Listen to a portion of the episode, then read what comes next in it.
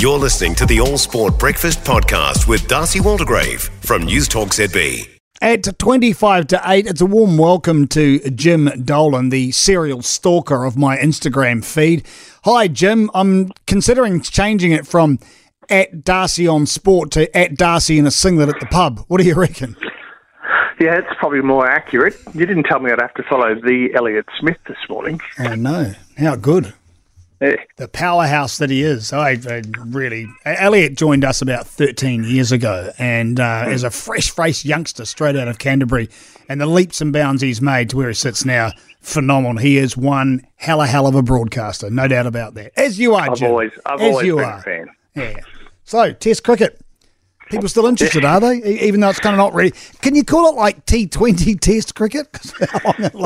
Well, yeah, everyone was saying, well, this is unusual starting a test match on a Wednesday, especially against the West Indies, who were only here last summer. But 17,000 fans paid to watch 100 minutes of cricket on day three at the Adelaide Oval. Australia 10 wicket winners, as was to be expected. A couple of surprises in the West Indies, which we were very excited by. Now, uh, the biggest concern is scans. Usman Khawaja's had them before, after he was struck on the jaw. He's been cleared of a broken jaw. There's no fractures or breaks there.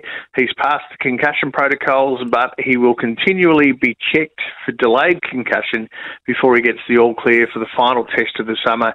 That's at his home ground, the Gabba, starting on Thursday. So we're going to have another week of who's going to open the batting for Australia.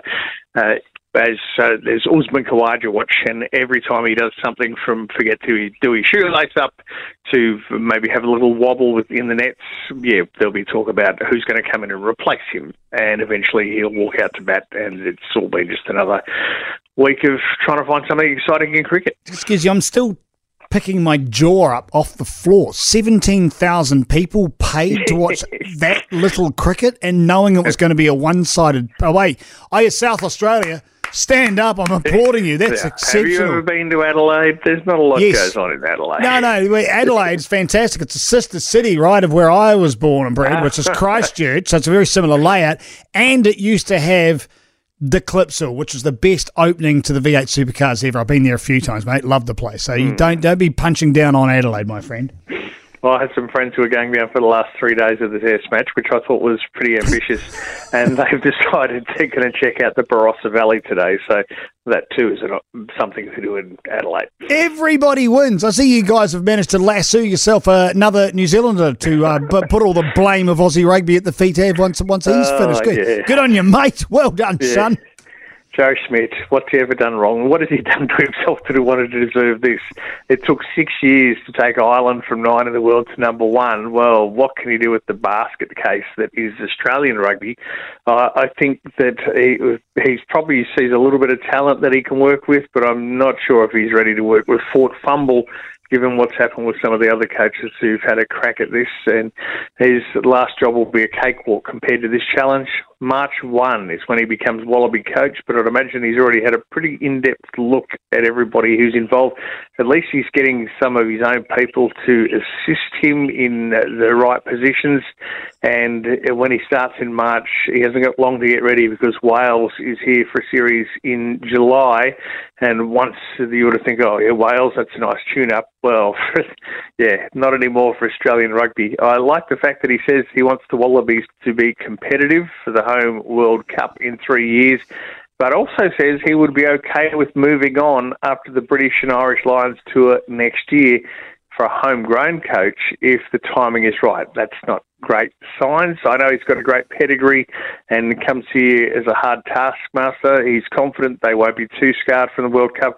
But I also remember Dave Rennie and Robbie Deans were pretty handy coaches too, who probably didn't get the support they needed from high up and around them. It's a punch in the throat to the Aussie coaching. Uh, what do you? What would you call them if they still actually exist over there? But fraternity, yeah, Yeah, well- I, really is. They must be going. What are you actually doing? I. It seems bizarre to me. At the moment, would you want to do it? I think that there'd probably be a few guys who'd keen to line up and be his assistant to learn as much as they can, and then go, you know what, Ireland mightn't be a bad place to go and coach. So, yeah, I, am not sure who's going to want to take the Wallabies job at the moment or even pitch up for it. So, uh, hopefully, Joe Schmidt can be the man who, who enlightens a few people, and uh, Phil Waugh can make sure that uh, he gets all the support he needs and nobody sticks their beak in from upon high which will happen, as I said before, the way well, they are at the moment. If they can, rugby. if they can stay on their feet during the national anthem, to me that's success. That's about all, all he has small to steps, small steps. Aussie Open, that is the big dance going on in Land at the moment. How's that going for you, Jim? Well, we're very excited because Alex de Minaur is into the second week. He's in the top 10 now in men's singles. He's confident and says this is the freshest he has ever felt going into the second week of the Australian Open. That's good news eh, because he's about to run into opponents who have higher rankings than him. He cruised into the fourth round again, but he's never made the quarterfinals despite three times making the fourth round. The other thing I think that uh, Australian Open organisers are very happy about is Novak Djokovic finally produced a performance we know he's capable of. His 100th appearance uh, or match at Melbourne Park, and it was his 31st straight win, as Elliot mentioned, over the Argentine Thomas Etcheverry. And yes, uh, I thought Joe Djokovic looked beatable against all of his opponents so far until last night. So maybe he's just been a slow starter this time around, but I'm still pretty sure some of the other guys that are still left in the draw will be thinking, I can get him this year and I certainly hope that happens. It's changing of the guard, which never seems to happen in tennis, but you never know. It might at some stage. Stranger things have happened. Jim Dolan, love your time, love your energy, love your knowledge, and I'm really looking forward to the same thing this time next week on News Talk ZB. You look after yourself at the 19th, my friend. I'm watching out for the singlets and pub shots this afternoon which there will be plenty of because that's I've got three days off with no daughter. So what do you think I'm going to do? What else is there to do? I mean, all honesty, I mean, wait, if you're not having a beer with a singlet on, I mean, what's the point? It's life, right? Something wrong with me, isn't there? No, don't agree. I don't. No nodding. Like Andy, oh, you're bumping your head to the music. You're not. Not okay. Good. I get that. Good save, mate. 18 minutes away from eight.